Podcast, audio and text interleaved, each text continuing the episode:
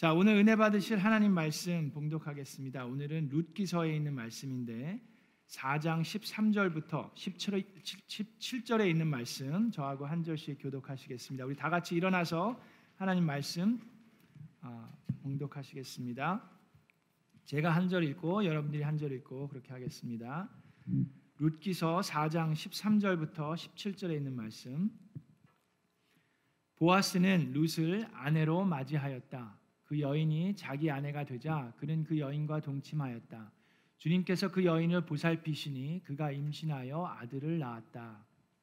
그러자 이웃들이 나오미에게 말하였다. 주님께 찬양을 드립니다. 주님께서는 오늘 이 집에 자손을 주셔서 대가 끊어지지 않게 하셨습니다.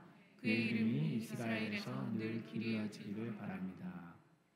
시어머니를 사랑하는 며느리, 아들 일곱보다도 더 나은 며느리가 아기를 낳아 주었으니 그 아기가 그대에게 생기를 되찾아 줄 것이며 늘 금하게 그대를 돌보아 줄 것입니다.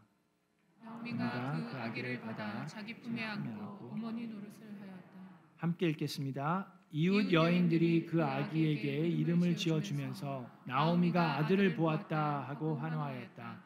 그들은 그 아기의 이름을 오벳이라고 하였다. 그가 바로 이세의 아버지요 다윗의 할아버지이다. 아멘. 이것은 하나님의 말씀입니다. 자, 우리 앉으시기 전에 주변에 있는 분과 Happy Mother's Day 하겠습니다. Happy Mother's Day 감사합니다. 하늘 복 많이 받으세요. Happy Mother's Day.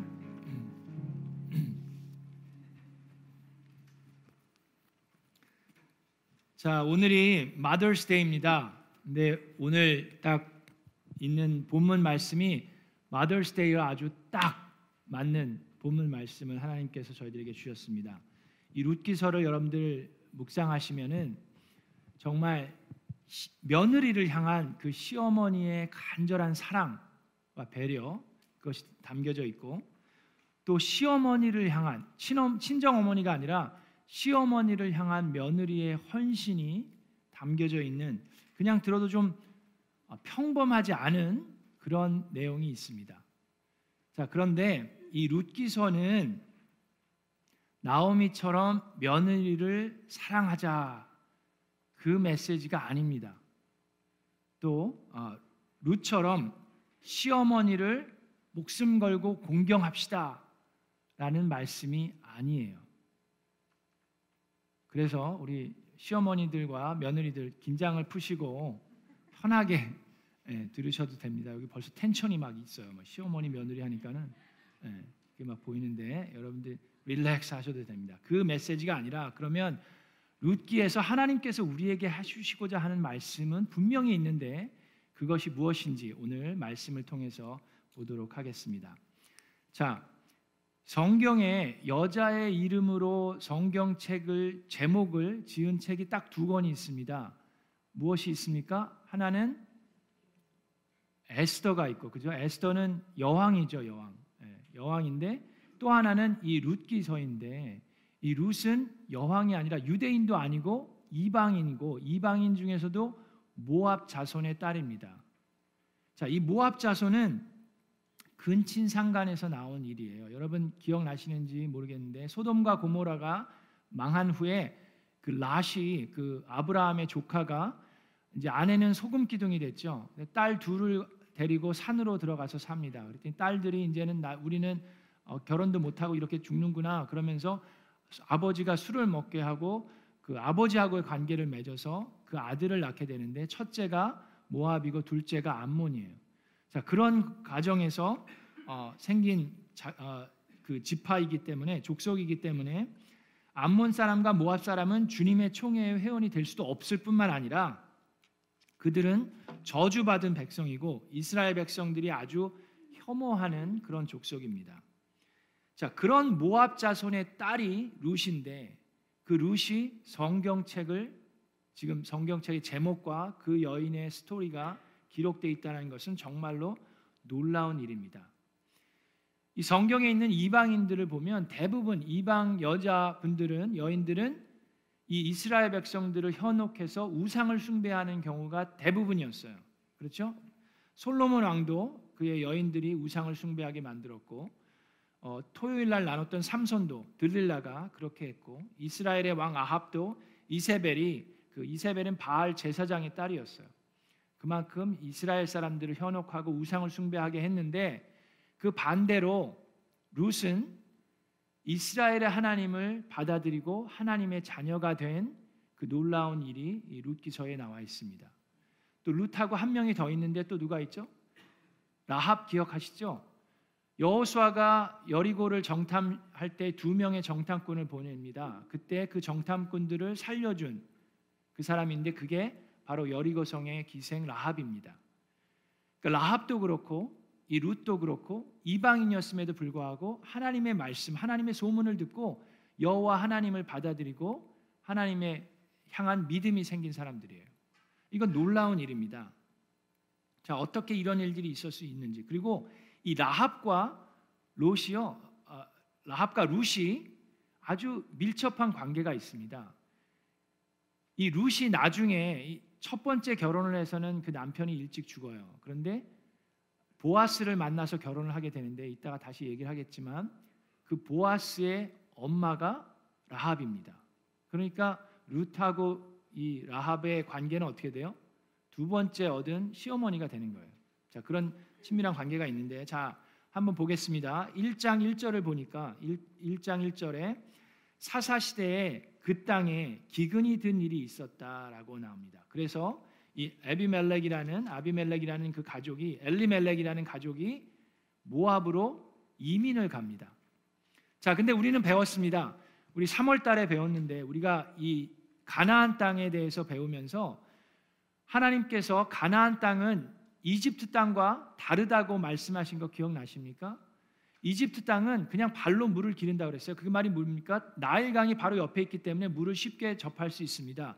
그런데 하나님께서 얘기하신 이 젖과 꿀이 흐르는 가나안 땅은 어떤 땅이라고 그랬습니까? 언덕과 계곡이 많은 땅이기 때문에 하나님께서 비를 내리시면 기름진 땅으로 돼서 열매를 맺을 수 있지만 이스라엘 백성이 마음을 변화해서 현혹되어서 마음을 변하고 우상을 섬기면 하나님께서 하늘 문을 닫으셔서 비를 내리지 않으므로 어려울 수 있다라고 하나님께서 얘기하신 것 기억나시죠? 신명기 11장에 그 말씀을 하셨습니다. 자, 그랬는데 지금 사사 시대예요. 사사 시대인데 그 땅에 기근이 났어요. 그 얘기는 뭡니까?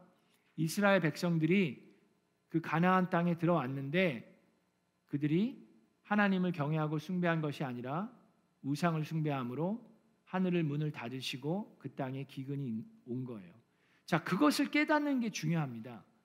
그랬으면 엘리멜렉이 했어야 되는 게 뭡니까? 회개하는 거죠. 회개하고 하나님을 기다리는 겁니다. 하나님께서 용서해 주시고 다시금 구원해 주시기를 기다렸어야 되는데 엘리멜렉과 그 가족은 어떻게 했습니까? 기근이 나서 힘드니까 이민을 갔어요. 근데 어디로 갔습니까? 모압 땅으로 갔습니다. 여러분 우리도 마찬가지입니다. 우리도 상황을 어려운 일을 당했을 때 우리가 상황을 잘 분별할 수 있어야만 합니다. 여러분 모든 재앙이나 고난이 죄 때문에 오는 것은 아닙니다. 그죠? 욥도 그랬고 성경에 나와 있잖아요. 그래서 모든 것은 아니지만 그런 상황이 닥쳤을 때 우리가 상황을 기도하면서 잘 분별해 나가는 게 필요합니다. 우리가 죄를 지었으면 우리는 회개해야 합니다.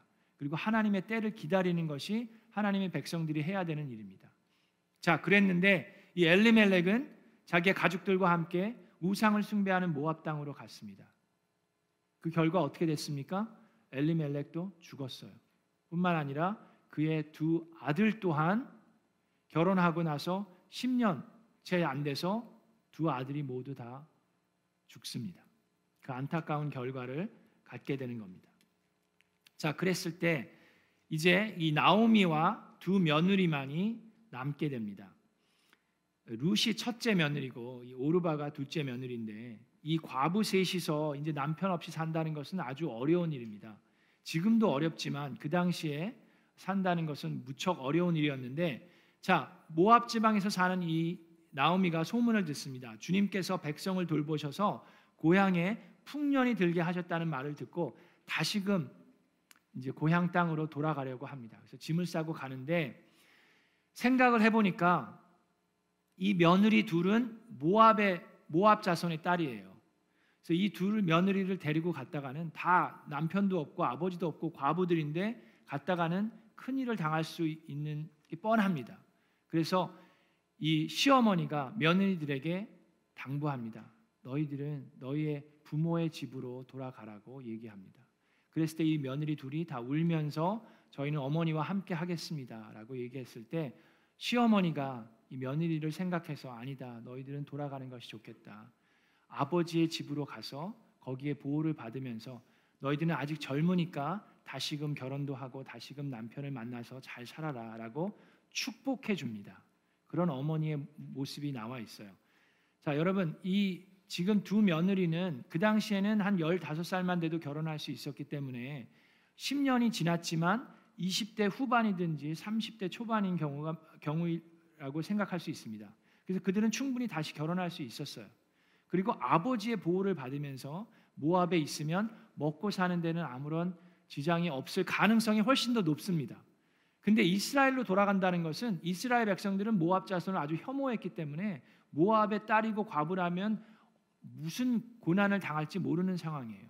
그렇기 때문에 그들의 입장에서는 살아남기 위해서는 모압 땅으로 가는 것이 맞습니다.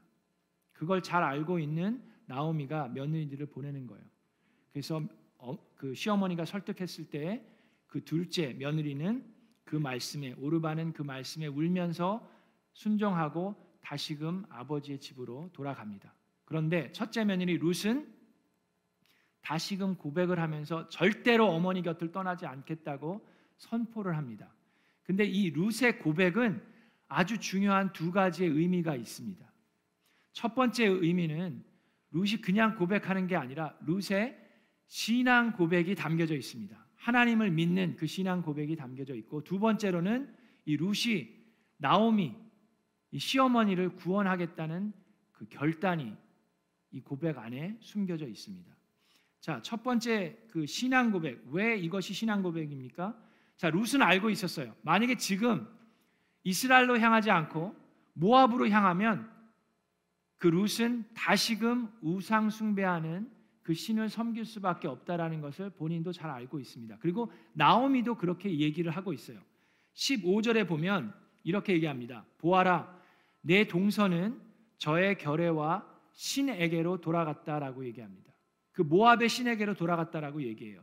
너도 내 동서의 뒤를 따라서 돌아가거라라고 이야기합니다. 자, 룻은 알고 있었어요. 동서를 따라서 돌아가면 그 또한 모압의 신을 섬길 수밖에 없다라는 것을 알고 있었습니다. 자, 룻은 이야기합니다. 룻이 대답하였다. 16절에 나더러 어머님 곁을 떠나라거나 어머님을 뒤따르지 말고 돌아가라고는 강요하지 마십시오. 어머님이 가시는 곳에 나도 가고 어머님이 머무시는 곳에 나도 머무르겠습니다. 어머님의 하나님이 내 하나님입니다. 자, 여기서 한글이나 영어로는 그냥 하나님, 가시라고 그 번역이 되어 있지만 여러분 모압 자손이나 이 이방인들은 하나님을 부를 때 엘로힘이란 단어를 씁니다. 그냥 신이라고 불러요. 그런데 여기서 루시 얘기하는 하나님은 그 엘로힘이 아니라 여호와라고 부릅니다. 그 여호와라는 호칭은 선민인 이스라엘 백성만이 창조 주신 하나님을 부를 때 사용하는 언어입니다. 그렇기 때문에 지금 룻은 누구라고 얘기해요? 어머님의 여호와가 나의 여호와입니다라고 고백합니다. 그냥 어머니의 신이 아니에요. 그는 지금 모압 자손이지만 그와 결혼을 해서 신앙생활하면서 하나님을 영접하고 하나님을 받아들인 본인의 신앙 고백을 하고 있는 겁니다. 뿐만 아니라 뒤에 부분에 17절에 뭐라고 되어 있습니까? 어머님이 숨을 거두시는 곳에 나도 죽고 그곳에 나도 묻히겠습니다.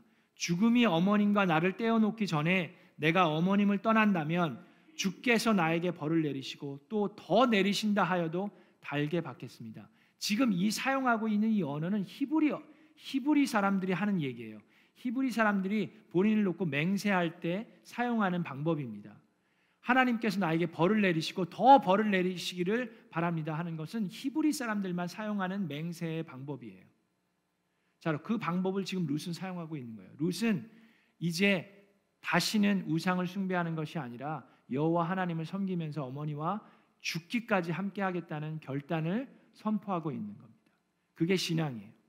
그게 첫 번째 그 그 고백에 숨겨져 있는 의미이고 두 번째 의미는 이 나오미를 이 루시 내가 목숨을 내놓고 우리 이 나오미를 구원해 내겠다라는 결단이 숨겨져 있습니다. 왜 그렇습니까? 여러분 그 당시에 과부가 살아남을 수 있는 방법은 딱 두 가지입니다. 하나는 밭에 나가서 일하는 거예요. 이삭을 주우면서 그냥 일하는 건데 나오미는 이미 나이가 들었기 때문에 그런 일을 할 수가 없습니다.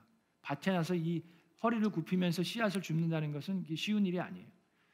두 번째 방법은 새로 결혼을 해서 남편의 보호를 받으면서 사는 겁니다. 그런데 나오미는 역시 나이가 지긋이 들었기 때문에 다시금 결혼하기가 힘듭니다. 룻은 알고 있었어요. 나오미가 혼자 집에 돌아간다는 것은 지금 어려운 환경이기 때문에 도저히 살아남을 수 없다라는 것을 알고 있습니다.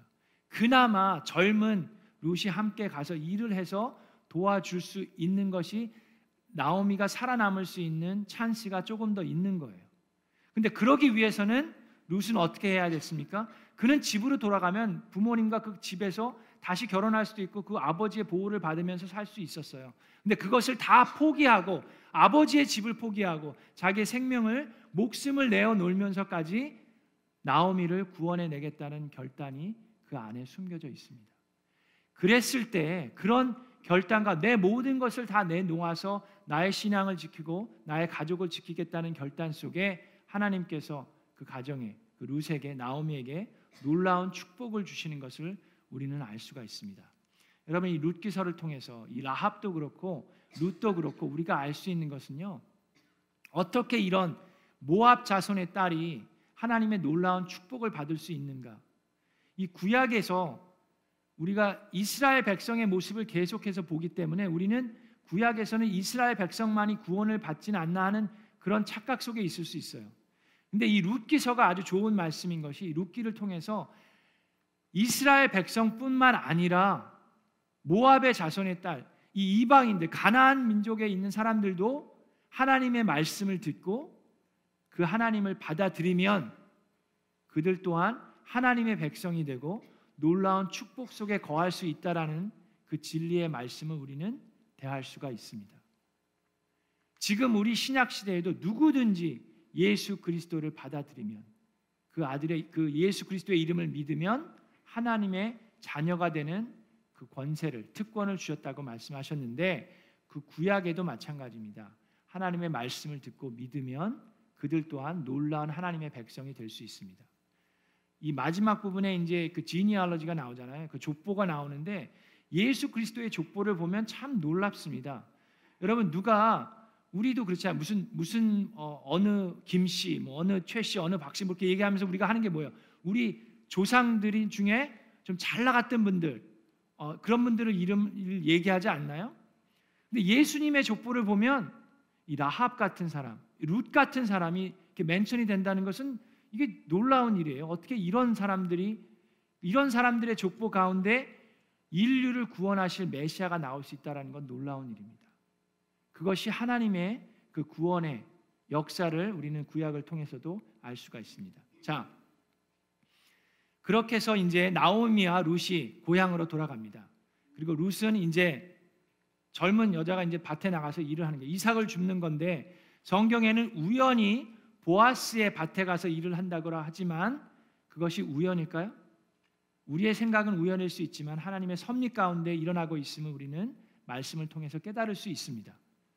자, 그 당시에 이 추수를 하는 방법이 있습니다. 남자들이 낫을 가지고 이제 이때는 보리를 추수할 때였는데 보리를 이렇게 잘라 놓으면 여, 여, 여자들이 뒤에서 가면서 그 잘라 놓은 그 보리를 한 알음씩 이렇게 묶어 놓습니다. 그 다음에 그 뒤에 그 밭 주인이 허락한 사람들만 그 뒤에서 따라가면서 떨어져 있는 그 씨들을 이삭들을 주울 수가 있습니다. 그리고 유대 법에는 그 추수를 할 때 아주 그냥 씨알도 없이 그냥 다 추수해 버리면 안 돼요. 그냥 조금은 남겨 놓는 것이 예의상 맞는 일입니다. 그래서 가난한 자들, 어려운 자들이 그 뒤에서 그 어, 이삭을 주울 수 있게 해 주는 것이 배려하는 마음입니다. 자 그런 상황인데 이 모압의 딸 이 루시 와서 그 보아스의 밭에서 저도 좀 주울 수 있게 해 주세요, 주울 수 있게 해 주세요, 막 그러고 있는 거예요. 자, 그랬을 때 보아스가 자기의 밭에서 일하는 사람들을 격려하기 위해서 와서 격려를 합니다. 그런데 못 보던 젊은 그 자매가 있는 거예요. 그래서 저 사람은 누구냐고 물어봤더니 그 사람들이 아, 저 자매는 모압의 딸이고 룻 아, 아니 그 나오미 시어머니를 위해서 여기까지 다시금 와서 시어머니와 함께 살고 있는 그 과부 어, 룻이라고 얘기를 해줍니다. 그것에 보아스는 감동을 받습니다. 아니 어떻게 이방의 이방 민족의 딸이 어머니, 시어머니, 그것도 친정 어머니가 시어머니를 위해서 이곳까지 와서 함께 저렇게 일하면서 하는구나. 그 얘기를 듣고 감동을 받아서 이 룻에게 친절을 베풉니다. 다른 밭에 가지 말고 우리 밭에서 계속해서 이삭을 주우라고 얘기합니다. 다른 데 가면 어떤 일을 당할지 몰라요. 모압의 딸인 걸 알면 이스라엘 사람들이 어떤 험한 일을 할지 모릅니다. 그렇기 때문에 우리 밭에 있고 우리 밭에서 일하는 자매들과 딱 옆에 붙어 있어서 보호를 받으면서 일하고 또 목이 마르면 형제들이 가지고 온 물을 언제든지 얼마든지 마시면서 일하라고 하고 일하는 사람들에게는 일부러 그 이삭을 더 많이 떨어뜨리라고 얘기합니다. 그래서 그 하루 종일 일한 다음에 이 루시 집에 갖고 온 그 보리가 한 자루가 돼요. 그러니까 나오미가 놀랍니다. 아니 이거는 그냥 이삭 주운 정도가 아니라 완전 추수한 정도인데 이게 도대체 어떻게 된 일이냐 얘기하니까 밭의 주인이 보아스라는 분이 친절을 베풀어서 그렇습니다라고 얘기하니까 나오미가 놀래 손뼉을 치면서 보아스라고 보아스는 바로 우리의 킨스먼이다라고 얘기합니다. 킨스먼 리디머라고 얘기하는데 그게 고엘이라는 히브리 단어인데 그 얘기는 우리 친족을 구원해 줄 구원자라고 얘기를 하는 겁니다. 자, 우리가 창립 50주년 때 희년에 대해서 배웠습니다. 그렇죠? 기억나세요? 다 잊어버리셨죠? 괜찮습니다. 하나님은 여러분들을 지금도 사랑하십니다. 자, 희년에 대해서 그 배웠는데 그 50, 그 50년이 되면 그 땅이 어떻게 된다라고 했어요. 원래 주인에게 맨 처음에 가나안 땅을 점령하고 분배받은 그 주인에게 돌아간다라고 그랬습니다. 그 노예들은 해방되고 그죠? 근데 50년이란 세월은 긴 세월입니다. 긴 시간이에요. 그, 그 중에 이제 가난해질 수도 있고 땅을 팔 수도 있고 빚을 질 수도 있고 죽을 수도 있습니다. 근데 50년이 다 가기 전에 희년이 오기 전에도 친족 간에 친족 간에서만 가능합니다. 친족 간에 어려워진 사람이 있으면 그 사람의 빚을 대신 갚아주고 그 땅을 회복시켜 줄 수 있습니다.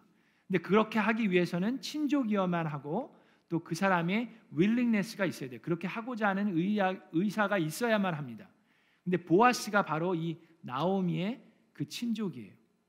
그래서 그 사람이 우리를 살릴 수 있는 가능성이 있는 구원자라고 나오미가 막 신이 나는 거예요. 자, 그러는 가운데 그 보아스의 은혜로 나오미와 룻은 잘 삽니다. 그러는 가운데 나오미가 지혜를 내서 보아스에게 아, 아, 룻에게 얘기합니다. 보아스에게 가서 청혼을 해봐라라고 얘기합니다. 그 당시에 청혼하는 방법이 좀 이상해요. 뭐 보아스가 누워서 자고 있는데 그 발길에 어, 누워 있는 거예요. 그래서 보아스가 놀래가지고 아니 당신은 누굽니까? 그러니까 당신의 종 룻입니다. 그러면서 하는 얘기가 성경에 나와 있어요. 저를 안아주세요. 그렇게 얘기합니다. 그러면서 저를 구원해 주실 그 고엘이십니다. 그렇게 얘기하는 겁니다. 그 얘기는 뭐냐 하면 저와 결혼해 주세요. 저를 구원해 주세요라는 청혼이에요. 자, 그랬을 때 보아스가 그동안 지켜봤거든요. 그동안 루시 어떻게 시어머니를 모시면서 어떻게 살았는지를 보아왔기 때문에 내가 당신의 말대로 그대로 하겠습니다라고 얘기를 하는데 그런데 문제가 하나 있습니다. 그 문제가 뭐예요? 친족 중에도 서열이 있어요. 그 보아스보다 더 가까운 친족이 한 사람이 있다라는 걸 알고 있는 거예요. 그래서 보아스가 루세게 얘기합니다. 그러면서 얘기합니다. 자, 그, 그 베들레헴의 원로들 10명을 모아놓고 증인이 있어야 되니까 그리고 그 더 가까운 친족도 불러다 모아놓고 얘기를 합니다. 자, 여기에 나오미가 있습니다. 그는 지금 그녀는 지금 어려운 가운데 있고 빚이 있습니다. 자, 그 땅을 회복시킬 수 있는 것은 친족이 있는데 당신이 나보다 더 가까운 친족입니다. 당신이 이 나오미와 이 가족을 구원해 내겠습니까? 라고 질문을 합니다. 그랬을 때 그 더 가까운 친족이 뭐라고 얘기합니까? 그 친족이 전화하나 봐요. 지금 받으셔도 됩니다. 뭐라고 얘기합니까? 내가 책임을 지겠습니다. 라고 얘기를 해요. 그랬을 때 보아스가 다시금 더 자세하게 설명을 합니다. 책임을 진다는 것이 어떤 의미인지 그 내용이 4장에 나와 있는데 자, 그 조건은 이런 조건입니다. 제가 읽어 드릴게요. 보아스가 다시 말하였다. 그렇다면 나오미의 손에서 그 밭을 사는 날로 고인의 아내인 모압 여인 룻도 아내로 맞아들여야 하오. 그냥 빚을 갚는 게 아니에요.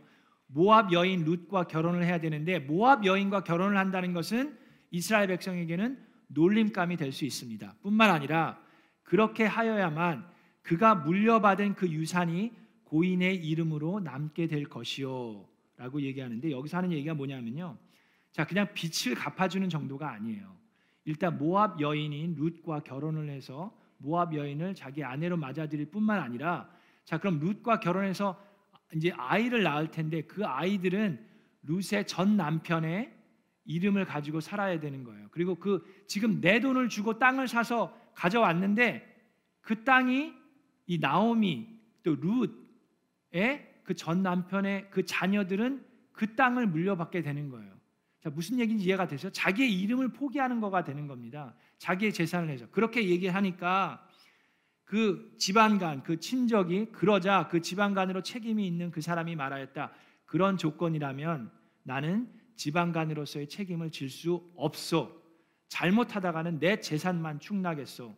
나는 그 책임을 질 수 없으니 당신이 내가 져야 할 집안간으로서의 책임을 지시오. 라고 얘기하면서 당신이 사시오 하면서 자기의 신을 벗어서 보아스에게 줍니다. 이제 이해가 좀 되시죠? 그랬음에도 불구하고 보아스는 룻을 아내로 맞아들입니다. 그리고 룻이 그래서 이 원로들을 모아놓은 거예요. 그러면서 이야기합니다. 자, 나는 말론의 아내인 모압 여인 룻의 아, 룻도 아내로 맞아들여서 그 유산이 고인의 이름으로 남아 있도록 하겠습니다. 그리하여 고인의 이름이 그의 고향 마을에서도 끊어지지 않고 친족들 사이에서도 끊어지지 않도록 하겠습니다.